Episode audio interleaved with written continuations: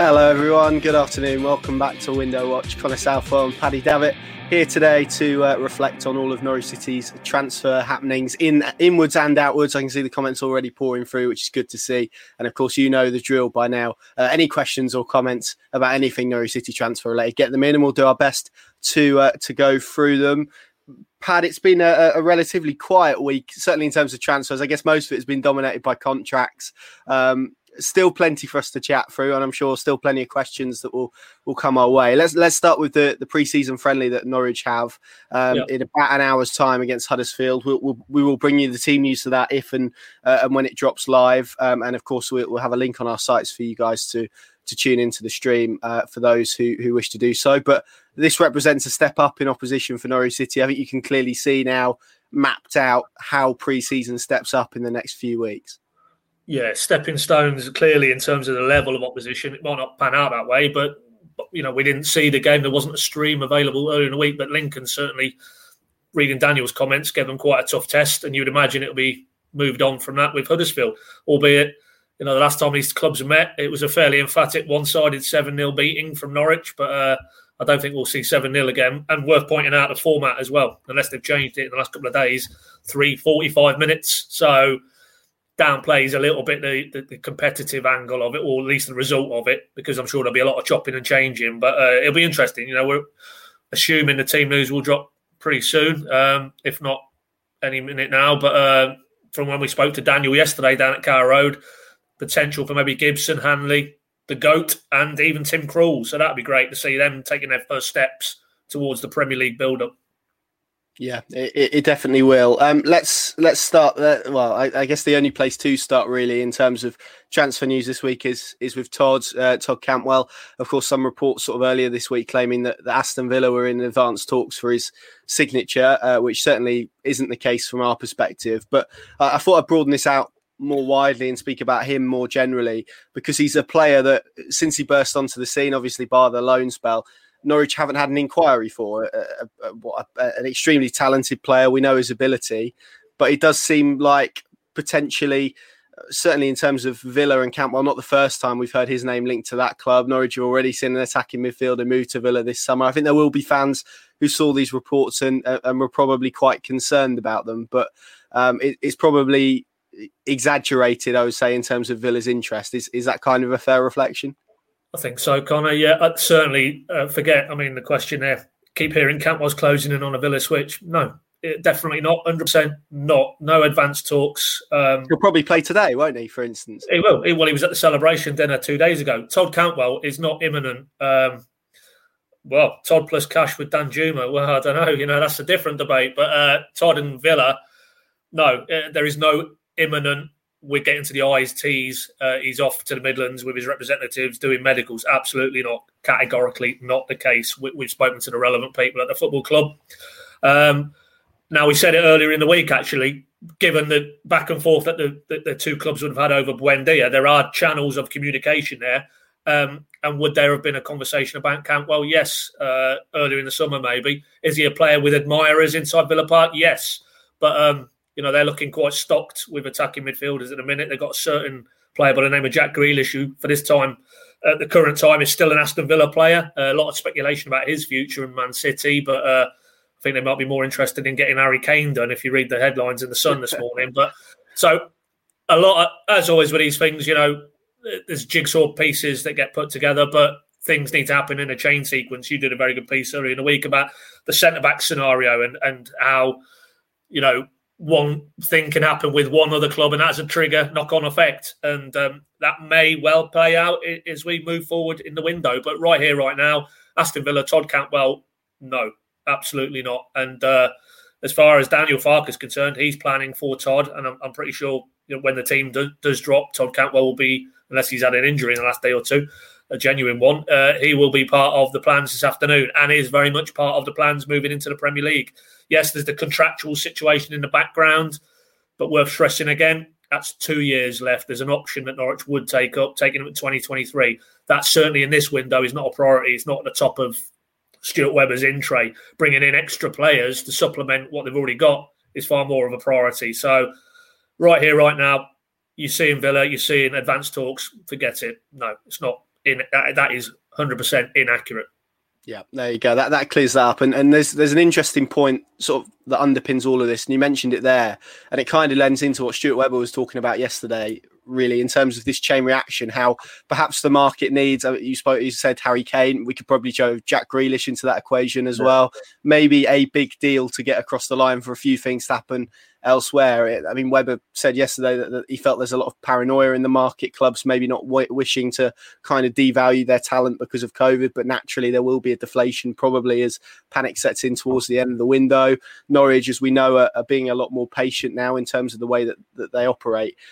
With with Todd, you get the sense that there there would be a situation should I, I guess Jack Grealish is is probably the relevant one um, if, if he was to move, let's say, to Manchester City for a lot of money, as is being reported, there is a scenario where Villa perhaps would increase that interest in Todd, or is that kind of just that's transfers, isn't it? I suppose in terms of Club A gets impacted, and that has a reaction to Club E, EFG, whatever. It, it, it's all a chain reaction, isn't it? I suppose. Inevitably, yeah. We nearly had an interloper there. That was my 14 month old son. What was that clip? Um, the Sky News. News you're thinking, aren't you? Yeah, no, no, no. That was the famous one in the pandemic, yeah. but there was, I think, there was a later one uh, with one of the Sky reporters where, where she basically had to bribe him with, "Do you want a biscuit, Harry?" or whatever his name was. Thankfully, we didn't have the, that scenario. It's time for his nap, but he's not going, not going willingly. But anyway, um, yeah, spot on. Yeah, because ultimately, we're all we're, we're, let's deal in hypotheticals. You know, if you're Aston Villa and at the minute you've got Buendia, uh, you've got Cantwell, sorry, Cantwell, fraudulent slip. You've got Grealish um, why do you need Cantwell? That's what I'm saying. If, if Jack Grealish remains a Villa player, and you're now dropping Emi Buendia into their midfield mix, and I can't even off the top of my head think what other midfield options they've got, but I'm sure they've got some decent attacking options. Well, they've been linked with, with Leon Bailey as well, haven't they, this week? Yeah, exactly. So right here, right now, is there a position for Todd Cantwell in that Villa mix? You'd have to say no. I mean, with the greatest respect to Todd Cantwell, you're not playing him ahead of Jack Grealish. So if there isn't an opening now, then then it's not going to happen with Villa. But hypothetically, again, yeah, if Jack Grealish is no longer a Villa player in the weeks that pass between now and August 31st, and Villa need to replace, um, and they're looking around, they were obviously heavily linked and, and, in fact, made a couple of bids for, for Smith Rowe, who's now signed a new deal at Arsenal. Um, then it's entirely plausible that on a watch list of young English attacking midfield types, why wouldn't Todd Cantwell be on there, given what he did two seasons ago, given, you know, the strides he made in the championship last season, where he's a far more of a frontline option for Norwich. Um, so yes, it, it is Todd Cantwell a player Aston Villa would be looking at? Should Jack Grealish move on? Absolutely. What, why wouldn't they be? So, but right here, right now, at the risk of repeating myself, uh, no, that that isn't a deal that is likely to happen anytime soon. Put it that way. But as as you said, Econ, worth monitoring what happens with a Villa, with other clubs who might be moving on, attacking players in the Premier League, because you know that's the whole point of this. You know, and we've spoken about this at length on here. There was never going to be a fixed position at July the first or whenever the window officially opened, the first week of July, or was it June? Actually, I'm losing track. Might be in June where whatever the position was with Norwich in terms of ins and outs at that point was going to be what it looks like on August the 31st. That doesn't happen. That's fantasy football, football manager simulation type stuff. What you have here is a lot of moving parts. Reference it with the, the deal that's just gone through in the last few days. Norwich would have liked to bring Kris Ajer in from Celtic.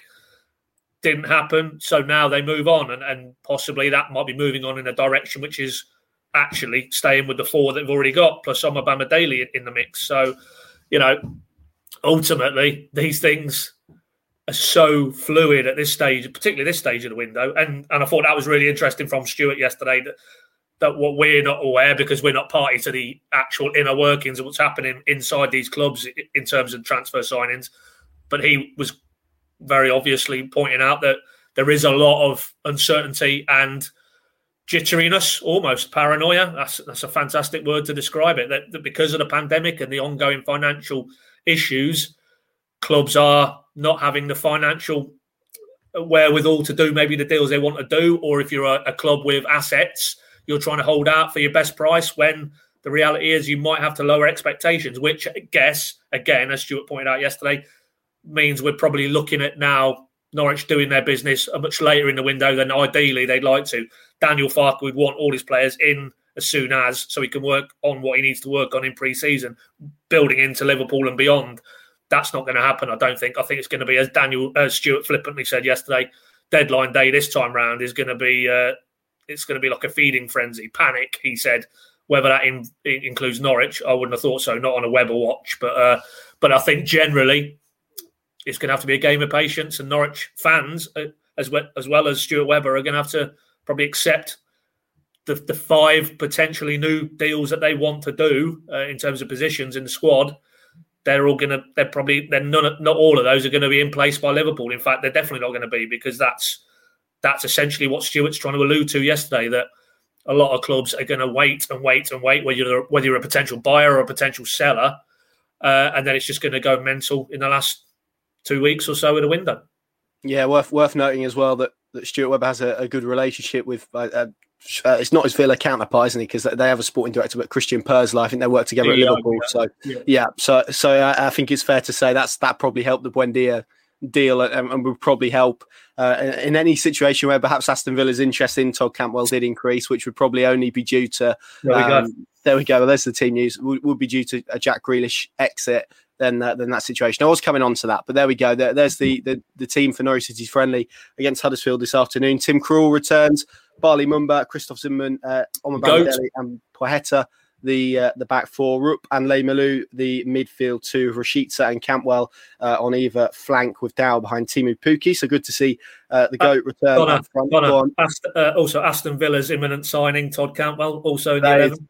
That is, so there you go. Uh, the bench, Michael McGovern, Max Aarons, Jordan Hugill, Onel Hernandez returns to the bench, Adam Idah, Rob Nizzet, Dan Adshead, uh, uh, Tomkinson, Gergi, and Dixon Peters. So the three young uh, three young lads remaining on the bench. That that looks a lot stronger, doesn't it, as a Norwich City eleven, perhaps minus the left back area. We obviously know Giannoulis is is making good progress than, than they have had. Um, Max Aarons on the bench, which lends us nicely, I guess, to speak about him and, and his situation because there's been a lot of chatter kind of this week about maybe how quiet it's been and maybe how people haven't necessarily expected that. I think it, it, the expectation was when kind of Stuart Webber mapped out that Norwich City probably would be in a position where one of those would need to depart. That possibly that would be Max Aarons, given the fact that he was the player that generated offers from Barcelona, Roma in January, two significant football clubs in in European football. Yet this summer minus sort of the whisperers with with Everton, which seem to have now kind of concluded. Now Rafa Benitez is uh, has been appointed as as manager. Where do you think he he kind of sits? Where do you think his situation is at the moment? Do you think there is interest from from elsewhere? I mean, Stuart Webber described um, Norwich as being very confident that both him and Cantwell would would be Norwich City players when the window closed. Uh, are you surprised maybe by the lack of noise around Max Aarons this window? Well, again, I mean, with what we, you know, we probably could detect from the outside, but certainly with those paranoia comments from Stuart yesterday, um, what maybe was the fear at the start of the window isn't necessarily. And I think, yeah, I think there is a growing confidence now inside Carrow Road that Max will still be here beyond the window, which would be fantastic news. I don't think, I certainly didn't think that would be the case, but Everton, you mentioned there, Connor, Ancelotti was very keen on him. That deal probably would have gone through if Ancelotti didn't depart for Real Madrid. Benitez, by all accounts, isn't. Um, what's a different type of profile in terms of his fullbacks? So that rules Everton out of the race, we'll say. Um, you look at Tottenham now, just I look at it from a distance, and Nuno's gone in there, and of course, who's already there? Matt Doherty, who, who he sold from Wolves. Long term admirers, Spurs as well, aren't they? Of, yeah, exactly. That's, that's, that's no secret now. No, it, absolutely not. But, but what I'm saying is, if now the head coach has gone in there is reunited with a player who, who he relied on heavily at Wolves, um, and you've also got Aurier still in the mix there. Do Tottenham now under this regime, i.e., Nuno at the helm, particularly looking to do a Max Aarons or Max Aarons deal? Sorry, and the answer is probably no. So that maybe sees Tottenham taking a step back. Now, of course, you've got Arsenal linked as well. With I don't think there's anything beyond speculation in that, and a lot of that could be dependent on what happens with Bellerin if he moves on. We keep going back again to the the moving parts, the the jigsaw puzzle, the chain reaction. Um, so you know, Atletico, you could even say, look at them. Basically, Max was getting linked if they sell Kieran Trippier, who, who was heavily touted with Manchester United, but as it stands right here, right now Kieran Trippier remains an Atletico player. So if that wasn't to happen and he's remaining in Madrid, then Atletico don't need Max Aaron. So you start to see now that what the fear might have been at the start of the summer in terms of interested parties isn't necessarily the case. And ultimately, um, I think it's no secret that any club wanting to take Max Aarons will have to pay more than Norwich received for Emi Buendia. And if the money isn't there in the market, Norwich aren't going to be compromising. So, you know, if there's not an opportunity for the lad, then the lad stays here. And and I think, you know, listening to Stuart yesterday, I think increasingly, if you're a Norwich fan, you can be in growing optimism that Max Aarons will be still here beyond August 31st, which would be fantastic um, because Norwich are better off in the Premier League quest with Max playing at right back. You, you, kind of mapped out the clubs there. Everton, as, as, you explained, we think have now fallen away. We don't think that interest is perhaps what it would have been if, if Carlo Ancelotti was still in charge. Of course, he's now gone to manage Real Madrid. Doesn't seem like he's going to be taking Max with him to uh, to, to, to Real, although of course Barca were interested in last summer. So I guess we can never say never. But uh, in all seriousness, it now looks like sort of the, the interested parties. And again, you kind of mapped it out quite nicely there in terms of there's still chain reactions. I mean, we had the fresh reports, didn't we, about Atletico Madrid earlier this week, I think, in terms of Max and um, Tottenham as well as, as, as we said, a, a long term admirers of even before Jose Mourinho was in charge. So not a massive shock, but it, it seems like those two clubs are, are the two that, if if any, probably have the firmest interest in Max. But as we've explained, probably a lot of chain reactions that would need to go need to go on there for that to happen. In terms of him and Cantwell, just to close off this discussion, yeah. what what do you think it would take in terms of price for a club to come in and, and prize them away from Norwich City at this stage of the window? And then as a secondary question to that, would that be something that would increase the later on in the window we we get to? Because I think people will listen to to Stuart's comments yesterday in terms of the frenzy and perhaps how that might impact Norwich City. Do do you feel that what Norwich City are asking for now would change sort of a week uh, or so to go left in the window? Well, in that scenario, it would change, and it'd change in an upward direction. Yeah. There'd be no uh, there'd be no paranoia infecting Stuart Webber in terms of the valuations he places on those two players. No, I'm I'm hundred percent uh, confident that neither of those players would leave for a fee less than what they receive for Emi Buendia, which you know. Uh, let's just say uh, if that package maxed out, that would be north of 35 million uh, that Villa would, would have to pay for Emi Buendia with all the attendant clauses. So if there's no club coming to Norwich with a serious bid in the region of 35 plus, then no, uh, Norwich will will not be lowering it because that completely flies in the face of what Stuart has always said, which you know is tied to the contractual element, and of course that's why I'm maybe loath to put Todd in the same bracket because his contract status is slightly different. That might be a different scenario, but certainly with Max, I think off top of my head, is he 2024? I think he is. So, you know, there's still plenty in terms of Norwich's favour with his contractual status um, that wouldn't mean they'd have to cash in. Absolutely not. So, um, as I say, at this stage, you know, unless something happens and hypothetically Arsenal need a right back or Trippier goes and Atletico, uh, follow up, which we believe is is has been an approach. Um, not in terms of you know they what you asking for will take him, but certainly hypothetically, if if they needed a right back, I think there would be a phone call. I'm pretty sure of that from what we led to believe by reports in Spain. So, um, but no, right here, right now, I think if I'm a Norwich fan, I'm increasingly confident Max Aarons is still here.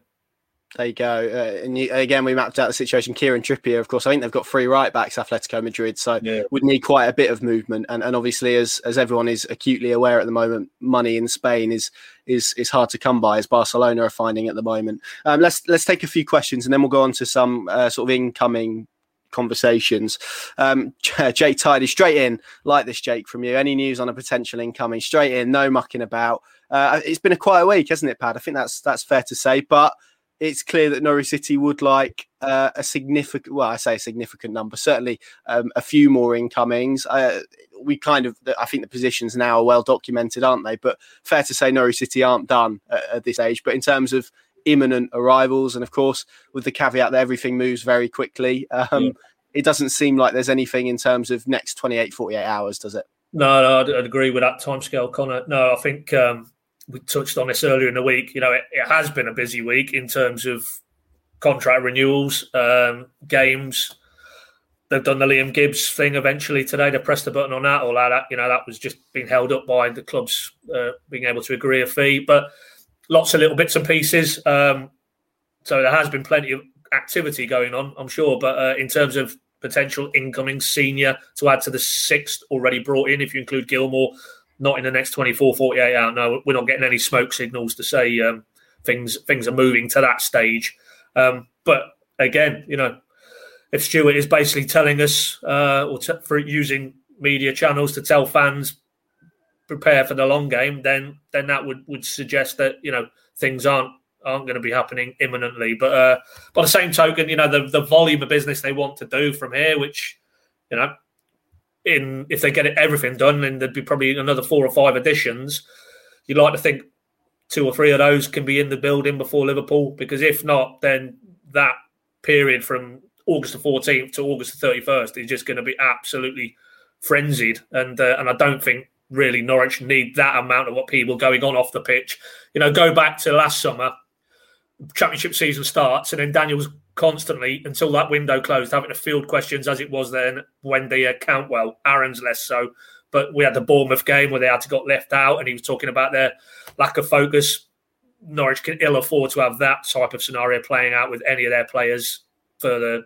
Two, I think I think there's three games between the start of the season and the window closing, but even three games, you know, well, they're going to be tough one off those three games, given who they're playing. That to not have all that going on in the background, and Daniel constantly having to field questions about player ins or player outs. So, yeah, nothing imminent in the next 24, 48 out, but hopefully between now and Liverpool, yeah, another two or three, and you'd like to think so. Absolutely. Uh, Andrew Howell has asked, uh, afternoon, do you think there's anything in the talk around Ryan Christie out of contract in December, but Celtic proved difficult to deal with in the uh, the Ajer negotiations, possible addition in January? Uh, he was linked with Southampton, I think, last time I, uh, yeah. I, saw. But I would imagine his agent is probably doing a, a few hard yards, given if uh, given he's out of contract in December. Yeah, I, I think we I think we might have checked with one or two at the club when that link first got put out there, and they said there was nothing in that. What, what position is he again? Is he a wide player? A yeah, attacking an attacking midfielder, isn't he? Yeah. Yeah, no, I don't think that. Given the sort of positions we know they're looking for, that doesn't really really sort of tick the box. I don't think no. This is a, a nice one. Uh, hey, gents. Hope all well uh, from Melbourne. Thank you for watching, John. Uh, appreciate you tuning in. Uh, Liam Winner, I, I, believe this was another one. The list is so long now, all the names merge into one. But uh, Boubacar Kouyaté, the, the centre from Metz, I think Norwich got linked with him early, relatively yeah. early on in the window. And I don't think there was anything in it at that no, point. Um, no. But I'm, I'm reciting off the top of my head, so I may be wrong. No. But uh, he's certainly not in the in the centre back options that that we were aware of anyway. So uh, that's that's another name to cross off your long list. Uh, Tom Calton has said, uh, "Hi guys, can you see any foreign loans with a possible possible option to buy coming in, a bit like Fulham, uh, but not the same amount they did? What, what do you make of that, Pat? In terms of the loan dynamic, they've obviously got one Premier League slot to play with. I think it's it's probably fair to say that." Ollie, that Ollie Skipp Avenue is is firmly closed. We saw him involved in pre-season action against Colchester earlier this week. Lovely 50 yard raking pass uh, that he made, put it straight onto the chest of Steven Bergwijn. I think it seems like from reports that have come out from the Spurs end that Nuno was appointed with kind of the uh, I don't know how you not not a clause or anything like that, but certainly with the view to embedding Ollie Skipp and and Sessegnon as well into the into the first team. A lot of bright talent they've got at Spurs. It seems to be that he, he's going to have to work with what he's got in the main. Ollie Skipp seems a massive part of that do you see in terms of Norwich City in their loan spots? They've obviously got one available Premier League loan, as we mapped out before. That can't come from the same club as what their first one is. So essentially, they can't get another player on loan from Chelsea. Broadening Tom's question out, then in in terms of foreign loans, how do you see them using their remaining loan slots, if at all? It's obviously something that they they they maximised last time they were in the Premier League, and I think it's fair to say didn't have a lot of success with. Just clarify for me, Connor. With the foreign loans, is there is there a, a limit of how many they can do I think it's four in total. So it's total. essentially two foreign, two Premier League. Right. Well, yeah, I mean, and and the second part of that question was with a view to buy. Yeah, yeah. I, I, mean that's you know that's how Gibson arrived. That's how Giannoulis arrived. So I think that's a, a, very astute question. I'm pretty sure that's an avenue they will be looking at overseas market loan with a view, because you're sort of um, you're shelving the financial commitment potentially if it's maybe attendant on staying up in 12 months' time. Um, obviously, you need to source a player who, who the, the selling club are, are, looking to move on, and that's that was the, the beauty of the Giannoulis deal that that worked for all parties really. Um, but given how how persistent Norwich are in terms of their recruitment. Stuart again said yesterday, you know, they're well insulated because they don't just focus or put all their recruitment eggs in one basket. You know, they they will, and he, he actually took that up as a, a strength of Norwich's vis-a-vis many of their other rivals, maybe for the same type of players that they will go into every and any market that they feel there's a player there that is potentially untapped potential.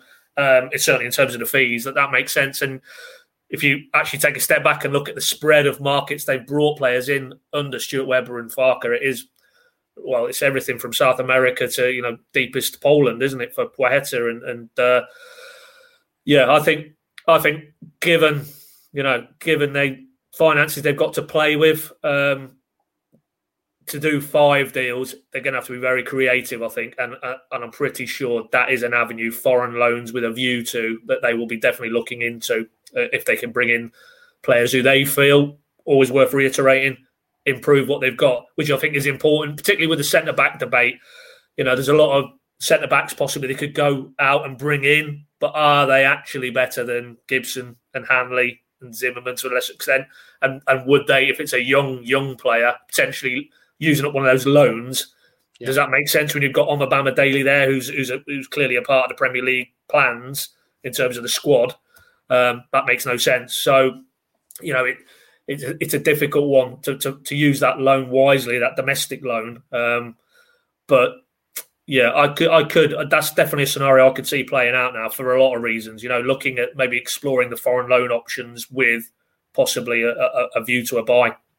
That that was uh, kind of my, my follow up in terms of that second Premier League loan. Now that the door does seem closed on Ollie Skipp, and certainly from from what we've heard, it does seem to be probably extremely unlikely. We can probably say no on in terms of him coming back to, to Norwich City this season. Probably that clear, unless something drastic changes between now and, and August the thirty first. How, how do you see them now, if at all, using that second Premier League loan? Because as, as you mentioned there, getting a, a, a young player, certainly in terms of if we're talking about centre backs yeah. probably doesn't achieve what they want to achieve if you if you're just going to bring in a loan to end up to be fourth choice. And this is kind of what my piece was about the other day in terms of it's suddenly become a very complex pursuit for a centre back. So uh, yeah, two questions I guess really. How do they use the second Premier League loan? And if it is a defender, how do they get that sort of profile and balance right? And, and I guess you've kind of touched upon it there in, in terms of what you said it's, it's a difficult balancing act. I mean, you've look at the the other loan that they've used up. They've brought in Billy Gilmour, um, and the way that that deal seems to have been put together, I think it, it's you know there's an expectation that uh, if he plays a sufficient amount of games, then maybe the actual fee and the financials around that drop. Um, because obviously, if you're Chelsea, you're getting what you want, which is that guy getting exposure, um, consistent exposure at Premier League level, so that he comes back much closer to Chelsea's eleven. Um, and and if that is the case, is there a similar type of deal to be done with a well? You know, we're not we're not breaching any confidences that say that Pep Guardiola is uh, is a big fan of Daniel Farke's and vice versa. So, you know, okay, they can't go back to Chelsea and, and explore the the Tuchel Farke relationship now. But is there a I'm sure Man City have got a vast array of talent who aren't going to be threatening the 11 or even the, the 18 but who certainly could come in and do a job. And, and if there was a a mutual sort of arrangement that could be put in place in terms of game time uh, and, and the finances around a deal of that nature, you'd have to say ultimately what's the mantra that's driving all of this quality and not quantity. Well, yeah, you bring it. You bring in a, a player from Man City, even if it's a Man City backup option.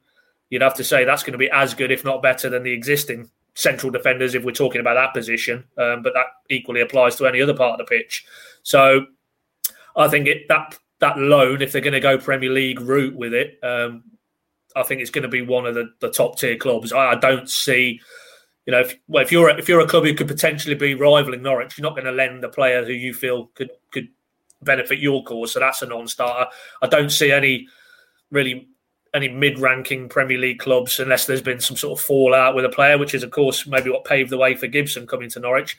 That that doesn't strike me as a as an avenue that, there's going to be too many options who could come in. So I think it, it's all pointing to a a Liverpool, a Man City, you know, a top elite level club who have the squads need to get players just below their first team out and playing games and getting games at a good level, which of course Premier League Norwich can offer that. So right here, right now, yes, Ollie Skipp won't be that one, but uh, but could could we see another Ollie Skipp type capture from an Ollie Skipp type club, i.e., you know, a club with aspirations to be in the top six? Yeah, that, that makes a lot of sense.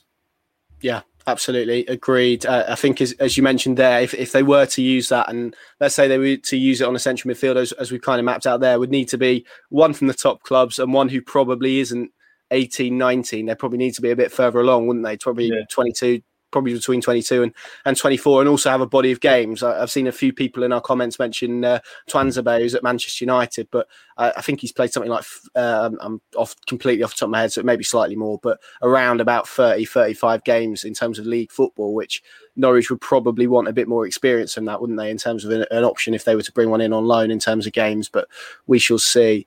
Uh, this is an interesting question from Joe Keeler on YouTube. He said, Do you think there's a certain emphasis on signing a defensive midfielder before the season starts? As I still think we're a little light in that position. Obviously, the, the midfielder they've been linked with heavily is, is Philip Billing. We've mentioned patience around top targets. This certainly seems to be one that Norwich are prepared to, to be patient on. Um, do, do, you see in terms of that midfield area it being? Well, I, I suppose it. How many do, do you see? Uh, uh, Farke obviously said they've lost four and recruited two. So how do you yeah. kind of see the maths in terms of that position and and how many they recruit in in central midfield areas?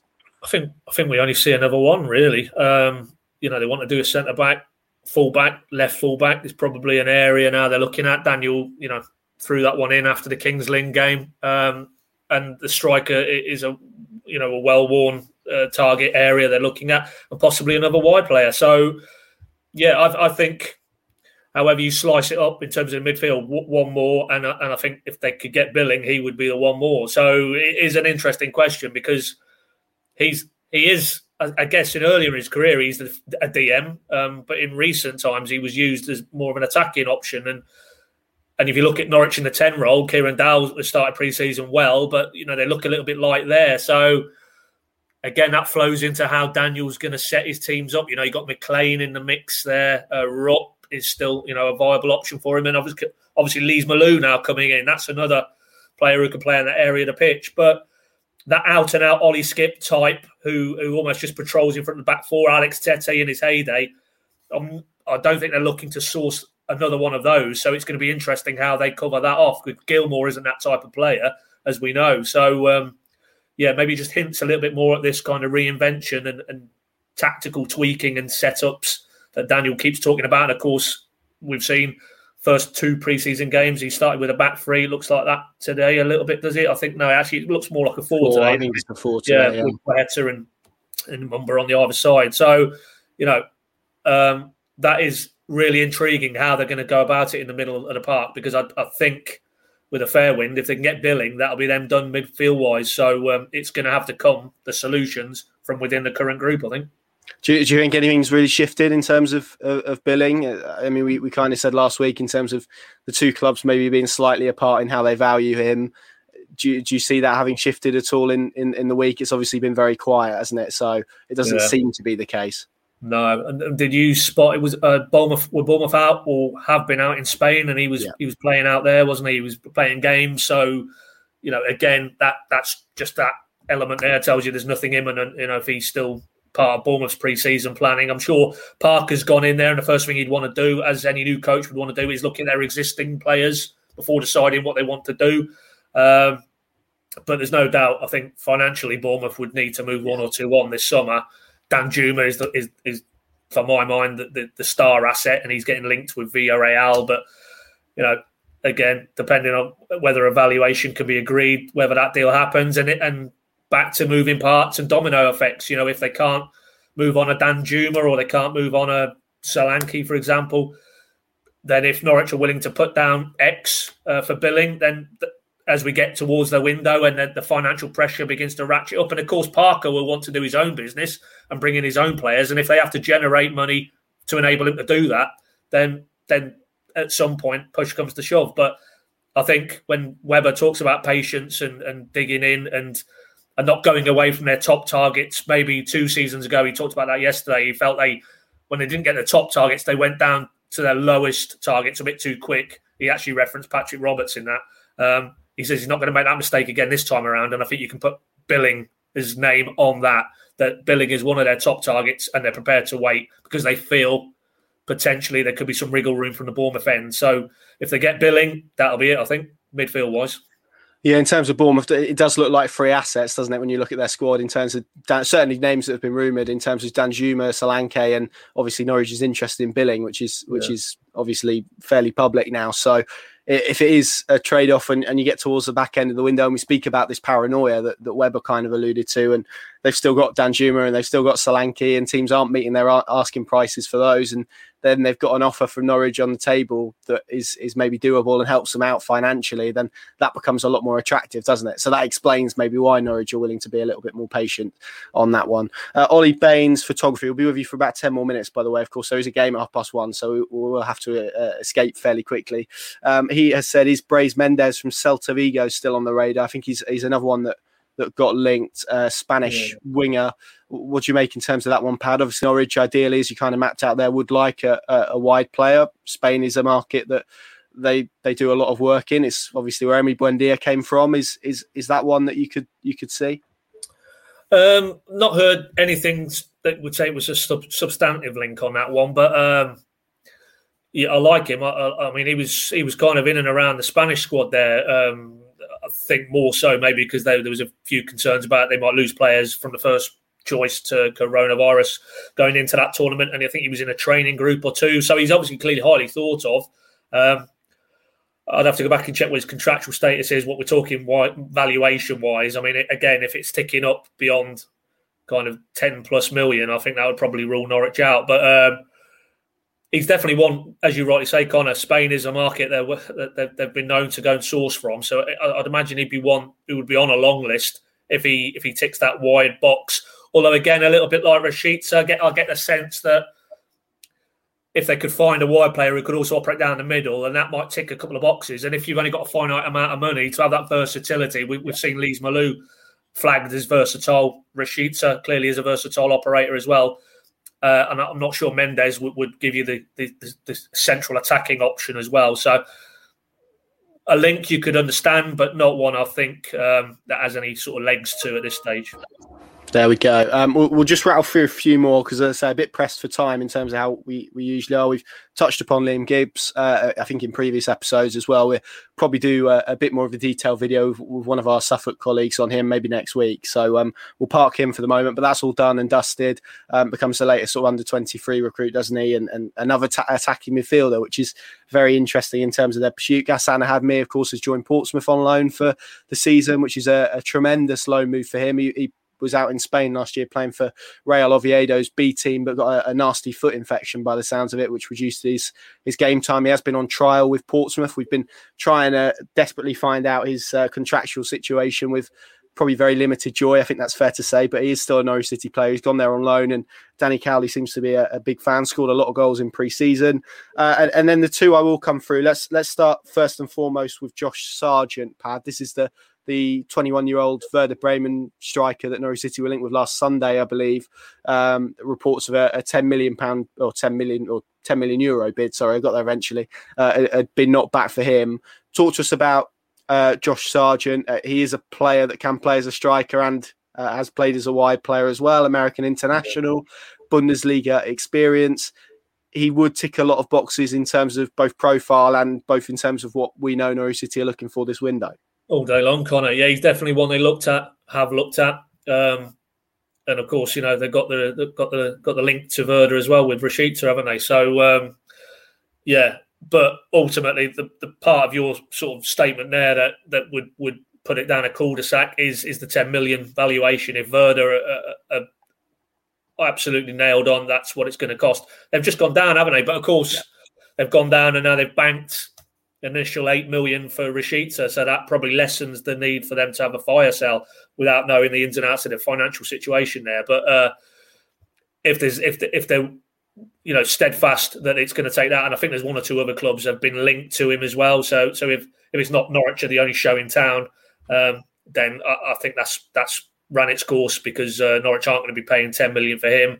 If getting Billing done is in the similar sort of ballpark. I, I don't see they've got that amount of money left uh, to make two huge marquee level signings. So um, unless unless there's uh, unless 10 million is not the the actual figure that the clubs could do a deal at, uh, and there's a bit of kite flying going on in the media over there, then um, I think it was in the US media, wasn't it? CBS wasn't it, who reported that. So uh, no, at this stage, for those figures, that's not going to happen.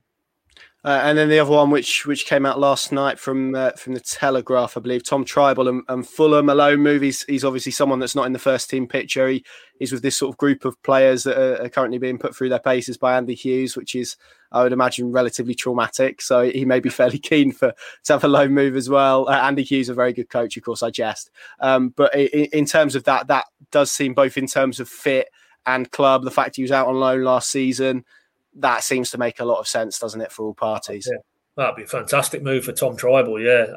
Because um, you'd imagine Fulham under new management, uh, they've got a very wealthy owner there. They they they really will not be wanting to sit around in the championship uh, for any longer than they have to. So, you know, whether that was it was the original report a loan with a view yeah. to was it? Yeah, so just, just, a loan, yeah, just a straight loan, yeah, loan, yeah. But he's only got twelve months left, hasn't he? I think yeah. that's his Norwich status. So that'd be a very similar Dermot type deal. You'd, you'd effectively be waving goodbye to Tom Trybull, um, but but presumably in terms of the, the finances around that, you, you, know, Fulham would, would cover if not all of his, then most of his salary. So, and he's not going to get a look in here. So yeah, I think that's that that deal comes off. It's a brilliant for certainly for Tribal, certainly for Norwich, and Fulham clearly feel he's a player who, who can add something.